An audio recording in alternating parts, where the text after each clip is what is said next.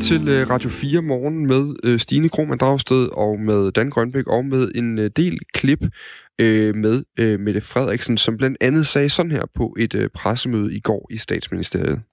Vi har som myndigheder, borgere og som land lige nu en opgave, der er vigtigere end alle andre. Vi skal undgå, at for mange danskere bliver smittet på én gang, som det er sket i Italien. Det går allerede hurtigt herhjemme. Det går for hurtigt nu. Og derfor intensiverer myndighederne indsatsen for at afbøde og forsinke smitten i Danmark. Jeg vil gerne igen understrege, at vi har en meget stor forpligtelse til især at hjælpe de svageste i vores samfund, dem der er mest sårbare over for sygdommen, mennesker med kronisk sygdom, kræftpatienter og ældre. Sådan sagde altså statsminister Mette Frederiksen, og det hele handler jo om det her med, at man nu er bange for, at der bliver for mange smittet på en gang, og derfor tager man de her meget voldsomme forholdsregler, så vi alle sammen nu er vågnet op til et lidt andet Danmark og en lidt anden hverdag med en masse tiltag, som kommer til at påvirke os alle sammen, og det er noget af det, som vi kommer til at gå igennem, og vi kan allerede sige, vi kommer løbende til at have nye ting, vi kan melde ind her. En af de ting, vi kan melde ind nu, det er, at Folketinget bliver lukket. Folketingspolitikerne, de bliver sendt hjem fra på torsdag af. Det var også et af de spørgsmål, der kom til Mette Frederiksen i går. Hvordan kan I egentlig blive samlet i Folketinget, når man ikke må være samlet over 100 mennesker? Jeg tror, og det sagde hun jo også i går, der vil bare løbende blive en masse opdateringer, og vi vil løbende få svar på nogle af de her spørgsmål. Mm. Det er vigtigt lige at sige, det er TV2, der erfarer, at det her det kommer til at ske. Skal vi lige selvfølgelig tage med på det, men altså, det, som altså ser ud til, at Folketinget bliver sendt hjem torsdag. Det er som sagt en erfaring fra TV2. I løbet af programmet i dag, der kan du få svar på mange af de spørgsmål, du måske sidder med derude nu, efter de her relativt massive, omfattende og indskrænkende tiltag, der blev meldt ud i aftes. Du kan sende sms'er ind til os på 1424. Du skriver R4 først, og så kan du ellers få lov til at spørge om hvad som helst. Vi har forskellige kilder med, alt lige fra læger til folk fra skoler, folk fra patientforeninger, alt muligt andet. Vi skal nok prøve at få det videre. Vi kan ikke garantere et svar, men vi skal nok sørge for, at der bliver spurgt. Og et svar, vi i hvert fald allerede kan give, det er med det her med, at der nu er folk, der går ud og hamstrer. Og der har vi jo haft forskellige repræsentanter fra fødevareindustrien og dagligvareindustrien igennem, eller dagligvarekæderne. Og det, som folk bare understreger igen og igen, der har med det her at gøre, det er altså ikke en fødevarekrise, vi er i gang med endnu. Det er en sundhedskrise. Så hvis vi alle sammen opfører os normalt og ikke går i panik, så bliver det heller ikke til en fødevarekrise. Så opfordringen lyder fra statsministeren, og opfordringen lyder fra dagligvarekæderne. Lad være med at gå ud og hamstre. Der er masser af varer, og de bliver ved med at komme på hylderne. Altså, Radio 4 morgen med Stine Kromann-Dragsted, med Dan Grønbæk og gerne også med dig, hvis du sender en sms til os. 1424. Start sms'en med R4. Patienter, der skal udredes for en sygdom, eller som venter på en allerede planlagt operation, de kan altså nu ende med at komme bag i køen. Det står klart efter, at statsminister Mette Frederiksen sent i aftes jo fortalte, at regeringen vil have hastebehandlet en lov, der skal sætte den såkaldte udredningsret og behandlingsgaranti midlertidigt ud af drift på nogle områder i hvert fald. Og hvad betyder det så helt konkret for patienterne, de patienter, der nu stilles ringer derude? Det kan du hjælpe os med at blive klogere på, Morten Freil. Godmorgen. Godmorgen. Du er direktør i Danske Patienter. Hvem er det, der kommer til at være lidt dårligere stillet i dag og i morgen, end de var i forgårs? Ja, altså det er jo selvfølgelig nogle fagpersoner, der nu skal ind og lave nogle vurderinger af, hvem er det, der kan vente på at få en operation eller en behandling i sundhedsvæsenet, og hvem er det, der har livstruende behov for at få en behandling. Hvem er det, der virkelig går med smerter i hverdagen, og derfor skal behandles først. Men så nogen, som man kunne sætte bagerst i køen, det kunne for eksempel være folk, der er indstillet til at få en operation for et hængende øjenlåg, hvor det er meget generende i hverdagen, og derfor skal der en operation til. Men måske har man gået med det ret længe, og godt kan vente dem nogle måneder ekstra, før man får lavet operationen. Så det vil typisk være sådan noget, hvor man ikke har voldsomme smerter, eller hvor det ikke er livstruende, eller hvor det ikke er afgørende, at man kommer hurtigt i behandling for, at sygdommen, den kroniske sygdom, den udvikler sig og dermed bliver værre, inden man får sat en behandling i gang. Det er sådan nogle ting, vi skal have prioriteret først, og derfor bakker vi selvfølgelig op om den her beslutning, som regeringen laver i forhold til at sætte midlertidigt behandlings- og udredningsretten ud af kraft. Vi kan sige, at udredningsretten det er en ret til, at man kan blive undersøgt og få en udredning af sine symptomer inden for 30 dage, og det er fra, man henvises til et hospital første gang.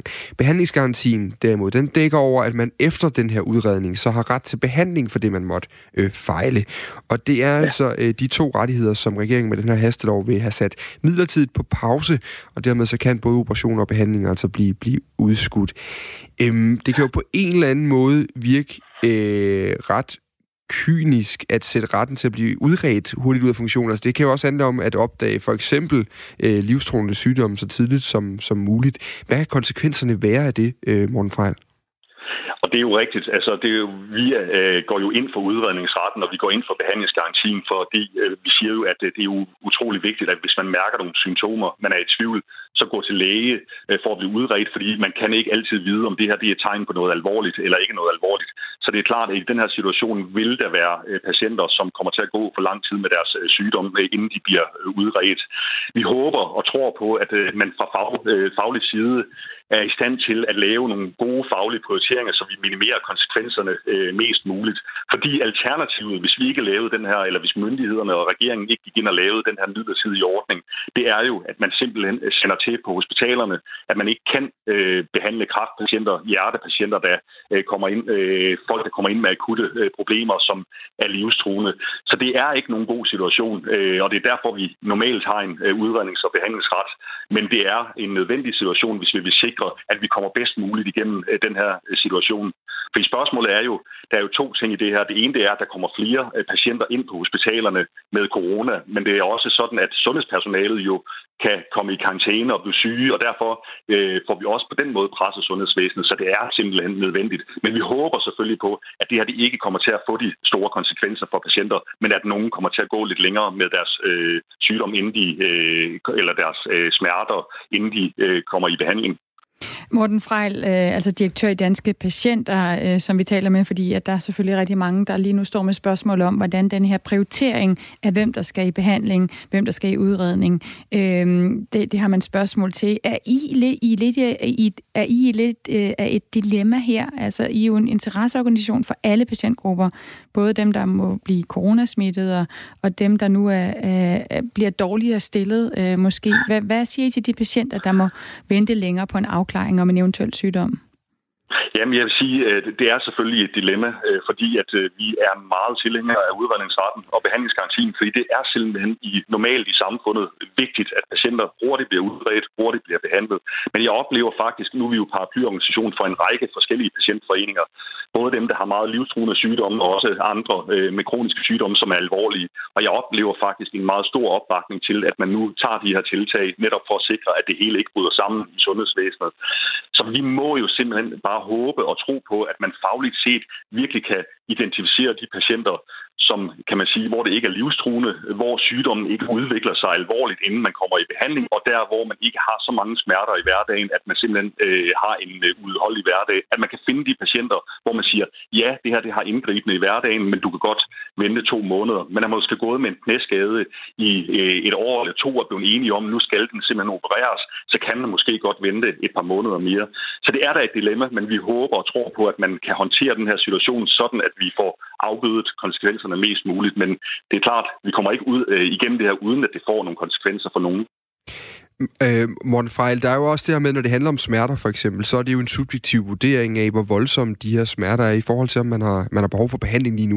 Mette Frederiksen sagde også flere gange i løbet af pressemødet i går på flere forskellige områder, at man havde brug for, at vi alle sammen udviste samfundssind, og at vi tog et individuelt ansvar på os i den her situation lige nu.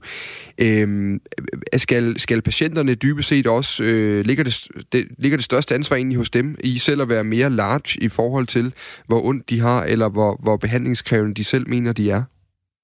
Ja, så i den her situation, så hvis man virkelig mener, at det her det kan godt vente længere, så vil jeg klart opfordre til patienterne til at stille sig til rådighed, hvis man kan sige det på den måde, at sige, jeg kan faktisk godt vente, fordi at jeg har behov for den her operation, men jeg kan godt vente 2 måneder mere. Men det er også i forhold til praktiserende læger, som vi også frygter sender til og skal henvise videre i systemet. Hvis man går med mistanke om, at noget er meget alvorligt, så skal man selvfølgelig kontakte sin egen læge, men går man med nogle symptomer, man har gået med meget længere og tænker, det er nok ikke noget. Så i den her usædvanlige situation, så hvis man virkelig tror, jamen det er nok ikke noget alvorligt, så lad være med at kontakte lægen, fordi vi har brug for, at de sundhedspersoner, der er der nu, de bruger kræfterne på de områder, hvor det virkelig er alvorligt. Morten Freil, her til sidst, du har været direktør i Danske Patienter siden 2007. Har du oplevet noget lignende? Vi har ikke oplevet noget lignende. Nej, det har vi ikke. Og det er også en meget usædvanlig situation, at vi bakker op om, at man suspenderer de rettigheder, som patienterne har midlertidigt. Men det er simpelthen en forudsætning for, at sundhedsvæsenet så ikke bryder sammen. Og det er ikke for at skabe en frygtsituation blandt patienterne. Jeg tror på, at man fra myndigheder og regeringen håndterer situationen nu, sådan at netop dem, der virkelig har behov for at få behandling her og nu, de også får den. Men vi har aldrig oplevet en lignende situation. Den er usædvanlig, og det er også derfor, at vi selvfølgelig støtter op omkring de tiltag, der er, og opfordrer patienterne også til at selvfølgelig vurdere, om man virkelig har behov for at ringe til egen læge eller lægevagten og kontakte sundhedsvæsenet, vent, hvis du overhovedet kan. Morten Freil, direktør i Danske Patienter. Tak for tiden. Selv tak. Dan, vi skal tilbage til vores reporter William Eising, der er ude ligesom at tage temperaturen den her morgen, hvor Danmark ligesom er vågnet op til en lidt anden virkelighed, en anden hverdag. Godmorgen, William. Godmorgen, Stine. Temperaturen er kold. Temperaturen er kold. Jeg kan godt lige konstatere. Hvor er du henne nu? Jamen, jeg har rykket mig fra Ole Rømersgade til Læsøgade, hvor jeg lige nu står foran Læsøgadens skole og Langenæs dagtilbud. Men da jeg tog den tur i bilen, så kørte jeg forbi en Rema 1000 og forbi en Netto. Og jeg kan konstatere, at det er ikke alle, der hverken hører Radio 4 eller lytter til alle de opfordringer, der kommer. For der var simpelthen kø ude foran begge supermarkeder. Det kan jo være, at de lytter til Radio 4, William, men bare ikke lytter til vores råd. Altså, det kan selvfølgelig godt være. At de hører det her med, at der er masser af fødevarer, så går ned. Men altså, vi kan jo gerne komme og opfordringen igen. Vi har faktisk også, vi behøver ikke selv komme med den. Vi kan komme med den for nogle af vores lytter, der skriver ind, at det simpelthen er flovt, at folk ikke opfører sig mere ordentligt, og at man går ned og hamstrer. Vi skal måske også huske på her, det er jo ikke komplet usædvanligt nogensinde at gå ned og handle. Klokken 7. Nej, men kører det uden for Netto, William. Har du set det før her klokken 7 om morgenen? Jeg vil faktisk sige, at i går var jeg jo oppe forbi den Netto, der ligger på sådan også i centrum af Aarhus. Og der snakkede jeg med flere af dem, der var inde og handle. Og de erkendte jo, at de havde siddet og set pressemødet, og så jeg snakkede med blandt andet 3 par, som alle sammen havde kigget hinanden dybt i øjnene. Og så var de egentlig blevet enige om, at nu var det nok tid at gå ned og købe noget. Og så siger jeg til dem, men har I ikke hørt, at opfordringen lyder, at der er ikke nogen grund til det? Og så sagde de, jo. Og så trak de lidt på det, og sagde de, men hvad nu hvis? Og jeg ved simpelthen ikke, om det er den stemning, der var der. Altså, jeg snakkede med en mor, som da hun var dernede, så ringede hendes datter til hende, og datteren tog det egentlig med meget ophøjet og ro, men alligevel så sørgede den her mor for at købe lidt ekstra ind. Sågar min egen kæreste var også ude at handle i går, men valgte også at købe lidt ekstra ind, og det er måske det, der driver os lige nu. William, du lever simpelthen med en hamster. Ja, det gør jeg. Ikke en hamster, en hamster. En hamster? Jeg skal lige høre kort, William, fordi en anden ting, der også blev snakket om, det var der faktisk en, der skrev ind til os. Vi skal lige have spurgt Niels Høiby om det her med, om en lille halv time, Stine. Men der er en, der skriver ind, at der er noget andet sjovt i det her med, at alle flokkes ned i et supermarked, lige efter vi har fået at vide, at vi for guds skyld ikke skal stå for tæt på hinanden. Hvor meget mellemrum var der mellem folk i den kø der? Der var ikke meget mellemrum, for det var et meget lille fortog, så de stod lidt, især dem, der stod foran Rema 1000, stod lidt tæt. Og jeg vil sige, det kan godt være, Dan, at du siger, det er ikke unormalt at gå ned og handle klokken 7 om morgenen. Nu ved jeg også, du har børn, så du er tidligere oppe. Præcis. Men jeg vil sige, der er de 12 mennesker, 10-12 mennesker, der i hvert fald stod foran, de stod tæt, og de lignede nogen, der havde en mission i livet, skulle jeg til at sige. William, ved du hvad er det folk specielt køber og hamstrer efter? Ja, men i går, der var det meget, meget tydeligt, at det var, skulle jeg sige, de sådan basale ting, sådan noget som rugbrød, havregryn, ris, pasta, det var sådan nogle ting, der røg ned i kurven, og så var det toiletpapir.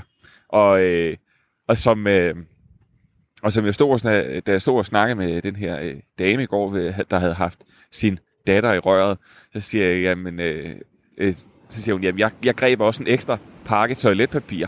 Og så konstaterede vi imens, at det var der også andre, der gjorde. For der var simpelthen nogen, der bare kom gående ud fra kun med toiletpapir. Så det er bare det er de ting, folk vil have. Det er de mest basale ting. Vi kan lige sige, at vi har jo talt med blandt andet Jonas Skrøder, som var han direktør, Dan, i Rema? Kommunikationschef i Rema 1000, som siger, vi skal bare understrege, at der er ikke en fødevarekrise i Danmark, det er en sundhedskrise. Så folk, der bliver fyldt op på hylderne, og det eneste, det betyder, at folk går ned og hamstrer, det er altså dem, der måske først kan komme lidt sent ud. For eksempel måske ældre og lidt svage, der ikke kan komme ned og stå i Netto klokken 7:15. Det er så dem, der måske ikke lige kan få varerne. William, du siger også, at du har stået foran en skole. Har alle fået den her besked om, at man faktisk helst skal holde sine børn hjemme i dag? Jamen, skulle jeg sige, så vidt, så godt. Nu er klokken også kun 7:20. Så der er ikke... Der er ikke rigtig været noget optræk til noget, men ved siden af den her skole her, der ligger altså også en vuggestue. Og jeg vil sige, mens jeg har stået her i godt 25 minutter, så har jeg kun set én forælder, der har været forbi. Så ligesom det var på Ole Rømer børnehuset, så tror jeg at faktisk, at det ser ud til, at de fleste forældre sådan lytter til opfordringen. Og nu er jeg meget spændt på at se her, når vi nærmer os 8, og man får formodet, at der er nogle børn, der skal i skole, hvor mange der i det hele taget møder op. Vi følger med og beder dig om at gå videre rundt, William. Jeg ved ikke, er der noget andet, du har oplevet? Hvor mange er der på vej? Er der det, du er af med, William? Nej, men det er en ting af det her med indkøb og skoler. Der er jo rigtig meget, der bliver påvirket. For eksempel også trafikken. Altså, hvordan ser det ud på... Jeg tænker, det burde jo være sådan, at der var mange flere på cyklen nu, og færre i bus og tog. Hvordan ser det ud ude på vejene? Jamen, altså... Jeg vil sige, jeg synes, der er selvfølgelig trafik, men det kommer selvfølgelig også fra en mand, der måske ikke bor i verdens største by.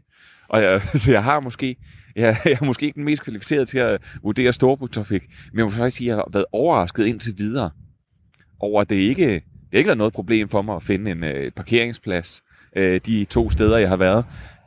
Der har ikke været voldsomt mange biler på vejene.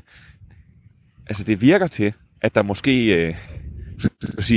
at det her, det måske folk tager det dybt seriøst og bliver hjemme.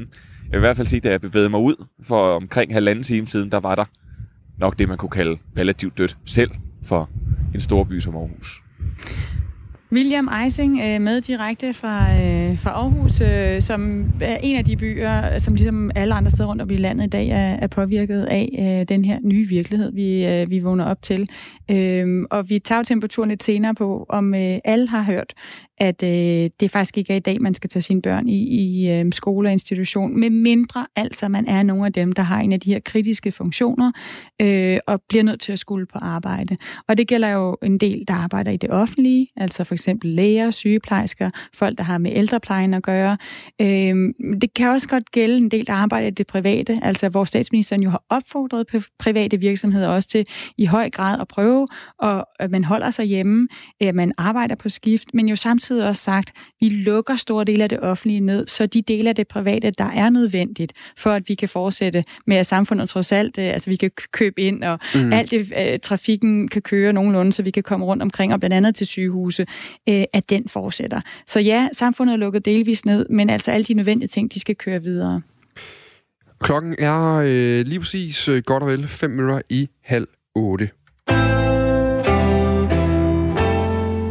Ved du hvad, Stine? Det er for lang tid siden, vi har snakket om fodbold. Nå, du synes da, at nu skal vi have et eller andet, der ikke lige handler om corona og et helt andet samfund? Nej, det handler om, alt handler om corona i de her dage jo. Ja. Men fodboldkamp, altså vi har også vendt omkring det før, det her med, i Danmark har vi set, at der er en række fodboldkampe, som jo bliver spillet for tomme tribuner. Det er sådan lidt en akavet oplevelse at sidde og se på fjernsyn, for så kan man lige pludselig høre, hvad spillerne ligesom råber til hinanden. Og det er bare... Ja, lige præcis. Det er sjældent rigtig kønt at lytte på, hvad de siger til hinanden, når de ikke tror, der er nogen, der lytter, når de glemmer, at de reelt bare får det at det der stadion, i stedet for at være sådan en pakket tribune, som kvæler alt lyd ned på banen, så fungerer det jo lidt som en megafon lige pludselig, fordi det ryger op i 1000 gange ekko. Men der er en masse ting, der bliver aflyst rundt omkring i Europa lige nu. Vi så altså kampen i Superligaen og første division spilles altså uden tilskuere resten af marts. I dag er der et hastekrisemøde hos det der divisionsforeningen. Det er dem, der ligesom organiserer klubberne. De skal simpelthen vurdere, hvad gør vi egentlig ved ligaen? Skal vi stoppe den nu? Skal vi simpelthen bare sige, der bliver ikke spillet mere fodbold nu? Tak for den her sæson. Der er ikke nogen, der rykker op. Der er ikke nogen, der rykker ned. Ikke nogen guldmedaljer. Det var ærgerligt. Altså, Dan, jeg har jo sagt til dig, at jeg tror, du skal være glad for, at du stadig har den her sidegeschæft på morgenen. Jamen, du står med sådan en fjern blik i øjnene. Nej, men det er bare fordi, det er ikke fordi, jeg ikke synes, at alt det her er vigtigt. Der er jo rigtig meget, der lukker ned. Det er for fodbold, det er inden for alle mulige andre sportsgrene. Men det betyder blandt andet også, at lige nu kan der være meget at rapportere om, men om nogle uger, så er spørgsmålet, hvor meget mere du har fyldt i sportsprogrammet. Men det interessante er jo, vi skal alle sammen hjem nu. Sidde derhjemme. Ja. Vent på, at vi kan komme på arbejde på et tidspunkt, hvor det er forsvarligt i forhold til smitterisiko igen. Hvad skal vi lave? Hvis ikke der er fodbold fjernsyn?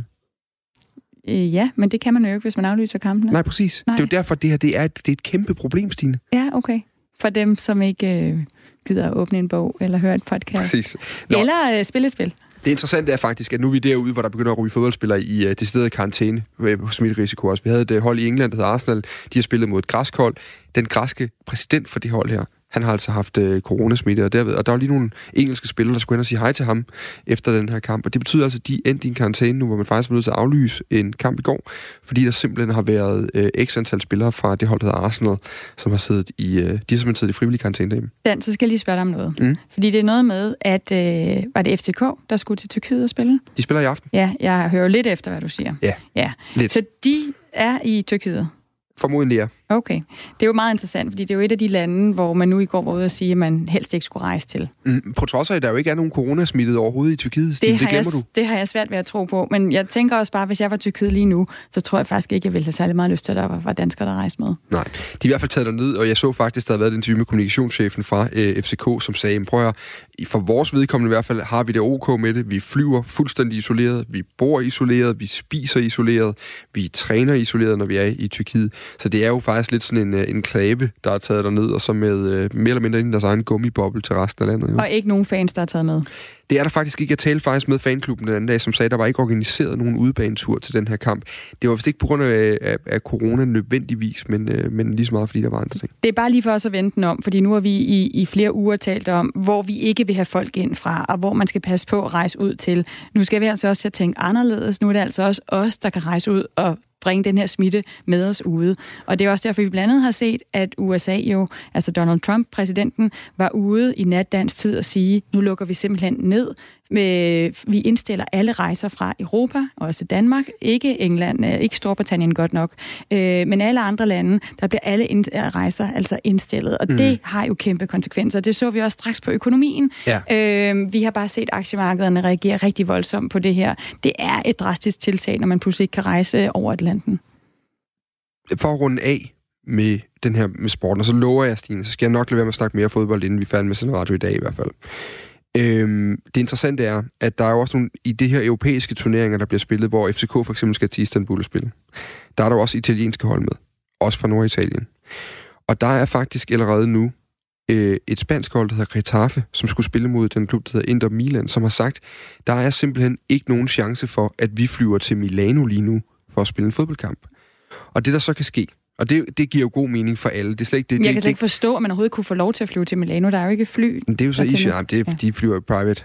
Det kommer aldrig i nærheden af den der vi sidder i, når vi skal ud og flyve. Ja. Hvad hedder det? Det, der er ved det, det er jo det interessante. Rent sportsligt, følg lige med mig her. Hvis nu de ikke dukker op, så er reglerne jo sådan, at så ryger de ud.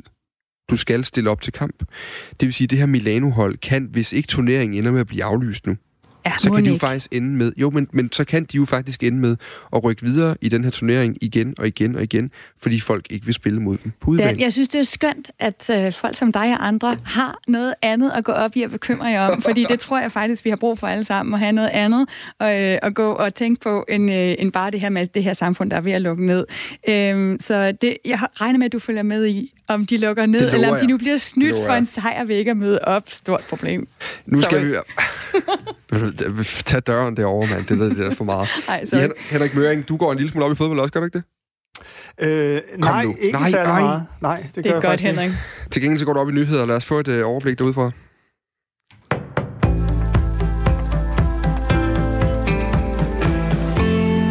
Folketinget bliver lukket, og politikerne sendes hjem i dag som konsekvens af coronakrisen, det erfarer TV2. Mediet skriver desuden, at hvis der skal stemmes i Folketingssalen, vil det maksimalt blive med 95 politikere til stede. Det eneste udvalg, der arbejder, er Europaudvalget, som skal kunne give regeringen mandater i forhold til EU. Folketinget er stadig fungerende, og der kan lovgives på alle nødvendige områder. Efter at regeringen i aftes lukkede meget af samfundet ned på grund af coronavirus, så gik borgerne på indkøb. Over hele landet meldes der om horder af danskere, som hamstrer varer. Det oplevede blandt andre Ritzaus udsendte. Hvis jeg oplever, at nogle tilstande, som jeg ikke har set tidligere, folk de kommer løbende med indkøbskurv i hånden og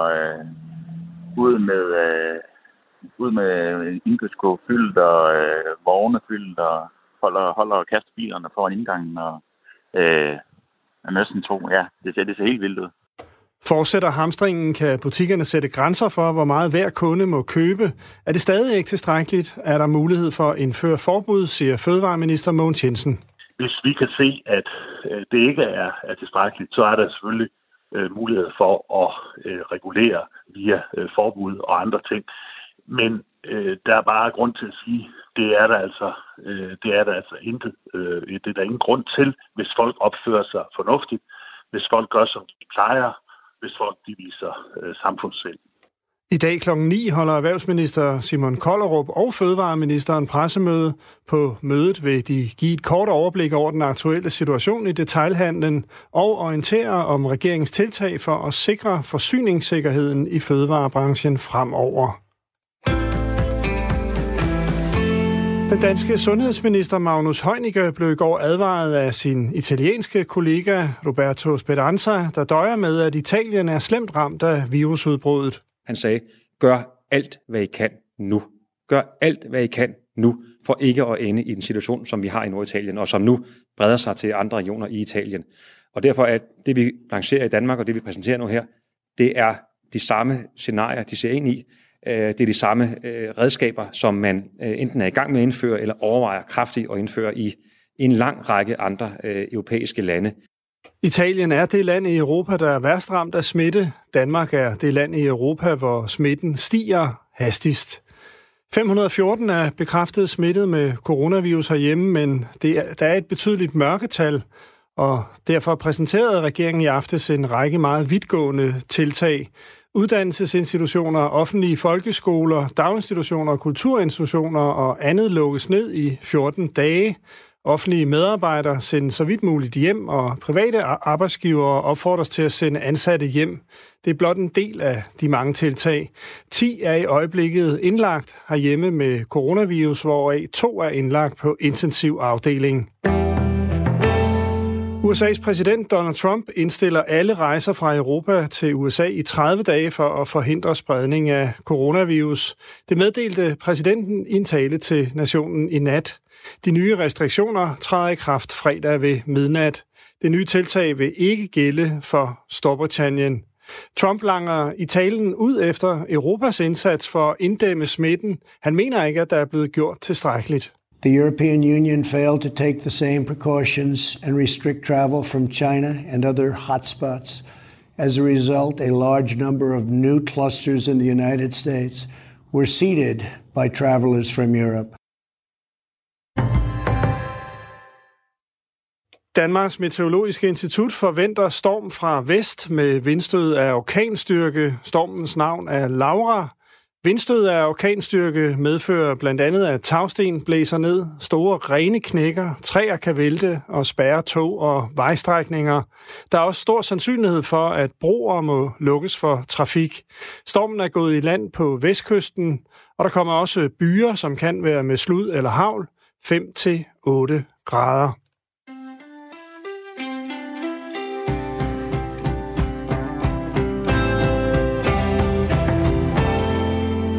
Derfor gør vi alt for også at løfte kapaciteten. Og hvordan gør vi det? Ja, konkret handler det om intensivpladser, intensivsenge, respiratorer, men også medarbejdere, samle alle medarbejdere ind, også mennesker, der er gået på pension for nylig, også studerende, medicinstuderende, sygeplejestuderende, få dem ind i vores sundhedsvæsen. Vi får brug for alle medarbejdere, vi får brug for al kapacitet, der overhovedet er. Og oprustningen af intensivpladser sker i samtlige regioner i de her uger. Sådan sagde sundhedsminister Magnus Heunicke på pressemødet i statsministeriet i går, altså om det pressemøde, der var om det her coronavirusudbrud, og de tiltag, der nu, de meget vidtrækkende tiltag, som man nu tager for at afbøde og forsinke den udbredelse af coronasmitte i Danmark, som indtil videre foregår alt for hurtigt, som vi også hørte fra statsminister Mette Frederiksen. Allerede nu så er danske lægestuderende helt ekstraordinært kaldt i arbejde, både på Aarhus Universitetshospital og i Jonstruplejren i Ballerup. I Jonstruplejren, der driver politiet og hjemmeværnet et corona-call-center i nogle gamle, gule militærbarakker. Og der arbejder du for tiden, Klaus Johansen. Godmorgen. Godmorgen. Du er formand for Foreningen af Danske Lægestuderende. I er omkring 40 lægestuderende i Jonstrup-lejren, hvor du netop har haft første arbejdsdag. Hvad er jeres opgaver der? Jamen, vores opgave der er, at vi fungerer som en slags medicinsk faglig bagstopper for dem, der tager telefonerne. Det er jo, det har man kunne læse i medierne, forskellige gode folk fra hjemmeværnet og politiet, der tager telefonerne. Og meningen med den hotline er jo at levere en generel rådgivning omkring det her coronavirus, og ikke en specifik sundhedsfaglig vejledning. Men hvis der opstår sundhedsfaglige spørgsmål, så er vi der til at hjælpe videre med det. Og Klaus Johansen, vi kan jo lige sige til de lyttere, der måske lige har tændt for radioen her, at du er formand for Foreningen af Danske Lægestuderende, og der er omkring 9.000 lægestuderende i Danmark. 5.300 af dem er medlem af jeres forening. På Aarhus Universitetshospital, der assisterer lægestuderende med, for eksempel med at teste folk for coronasmitte. Klaus Johansen, hvad er kravene til en lægestuderende, før man kan få lov til at blive en del af det her coronaberedskab i sundhedsvæsenet? Ja, altså de der krav, vi har anlagt nu, de er sådan, at man skal have en plejefaglig sideuddannelse til sit lægestudie. I hvert fald til de her to job, som du lige har nævnt. Og det er et kursus, der tager cirka en måned at tage og giver en masse forskellige kompetencer til, at man faktisk kan være til gavn i sundhedsvæsenet ved nogle bestemte plejefaglige opgaver. Og det er der heldigvis rigtig mange lægestuderende, der har det her kursus. Samtidig må man også sige, at vi nok kigger ind i en tid, hvor vi også skal se, hvordan kan vi bringe andre lægestuderende, der ikke nødvendigvis har den her plejefaglige sideuddannelse, ind i spil, så de kan gøre en positiv forskel i sundhedsvæsenet. Så hvor mange, kan du give et slag på tasken, hvor mange det er lige nu, man kan trække på, som har den her plejefaglige side? Ja, altså vi er som sagt 9.000 lægestuderende i alt, og der er den her gruppe, som du siger, med den plejefaglige sideuddannelse, som umiddelbart kan indgå i sundhedsvæsenet og gøre gavn. Men der er også en anden gruppe, og det er dem, der er langt på studiet, det vil sige 4. år eller længere. Der er jo i alt 6 år på lægestudiet. Og hvis du lægger de to grupper sammen, som umiddelbart kan indgå i sundhedsvæsenet, så vil mit skøn være, at vi er klart over halvdelen af de her 9.000 lægestuderende, der kan indgå. Men som sagt, der er også nogle flere, og det skal vi finde ud af, hvordan kan vi bringe dem i spil også. Hvor usædvanlig en situation er det her for jer at stå i som studerende? Ja, det må siges at være usædvanligt. Selvfølgelig, vi er vant til at være ude i klinikken og have med patienter at gøre, og patienter, der er i store kriser. Men hvis jeg skal give et bud på, hvornår der sidst har været noget som det her, så vil mit bud være, at det var i 50'erne, hvor der var en stor polioepidemi, og hvor de lægestuderende netop også trådte til i stor stil og var med til at pleje nogle af de her meget syge patienter. Det er jo noget med, at der er nogle 100 af de mulige lægestuderende, der kunne ligesom have trådt ind her, som selv er kommet i karantæne på grund af, at det er noget med en fredagsbar, der har været. Kan du ikke lige prøve at forklare lidt om det? Jo, det er rigtigt, desværre.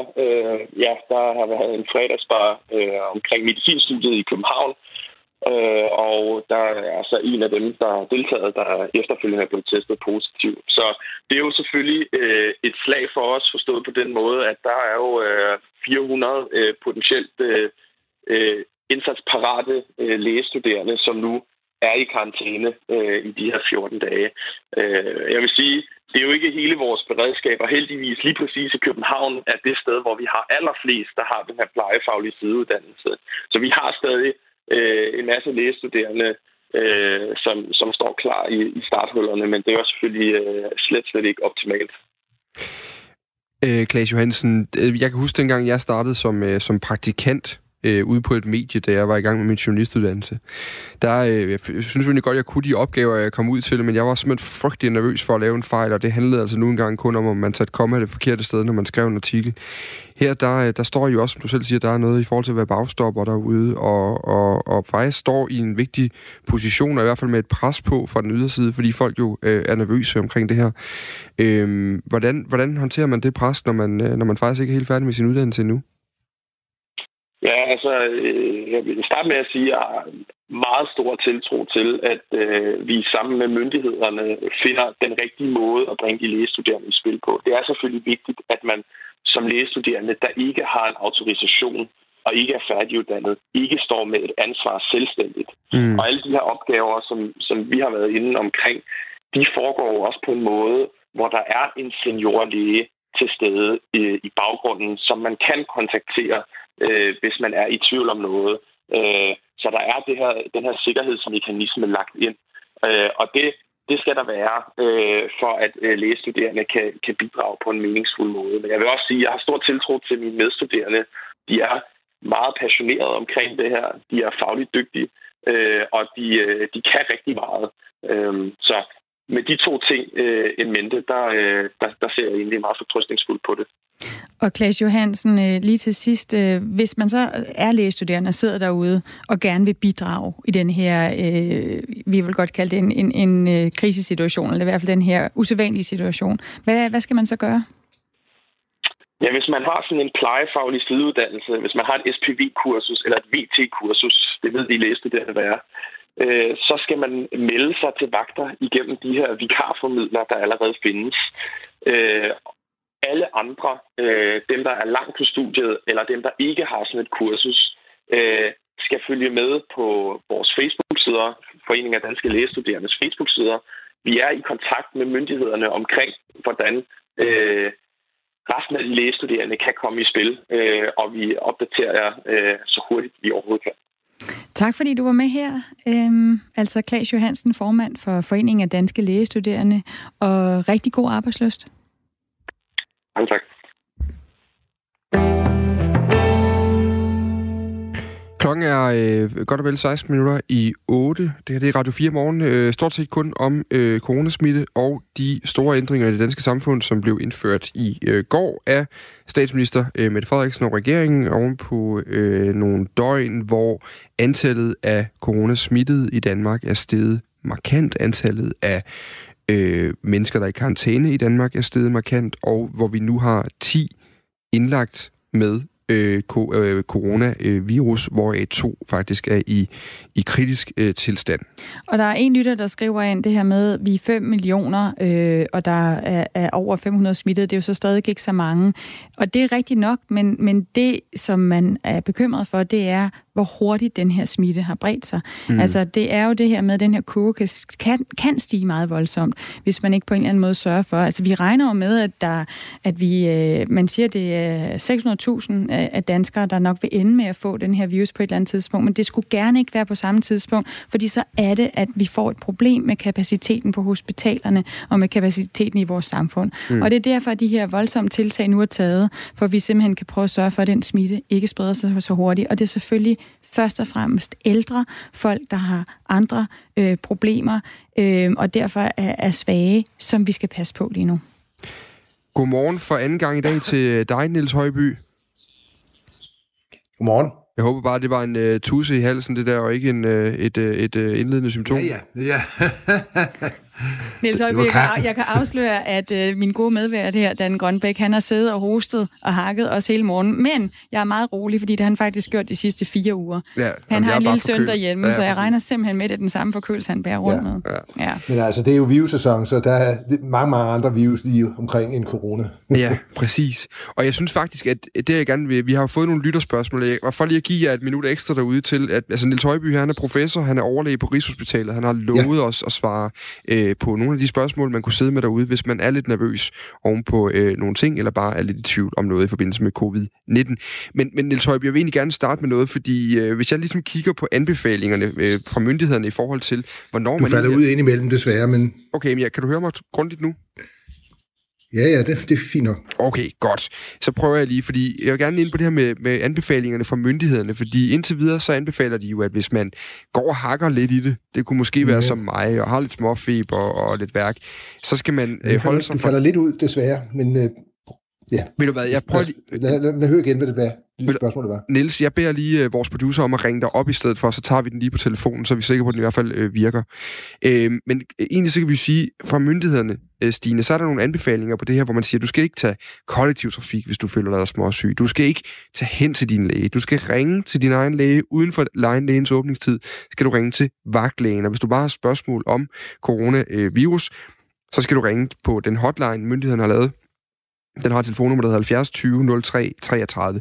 Men det her undrede mig over, det er jo netop, hvornår går man derfra, hvor man sidder og tænker, nu hoster og hakker jeg lidt, fordi jeg er lidt forkølet, eller fordi man måske har røget en cigaret for meget, eller sådan de der klassiske ting der. Hvornår er det der, og hvornår skal jeg begynde at blive nervøs for, om det er symptomer på noget andet?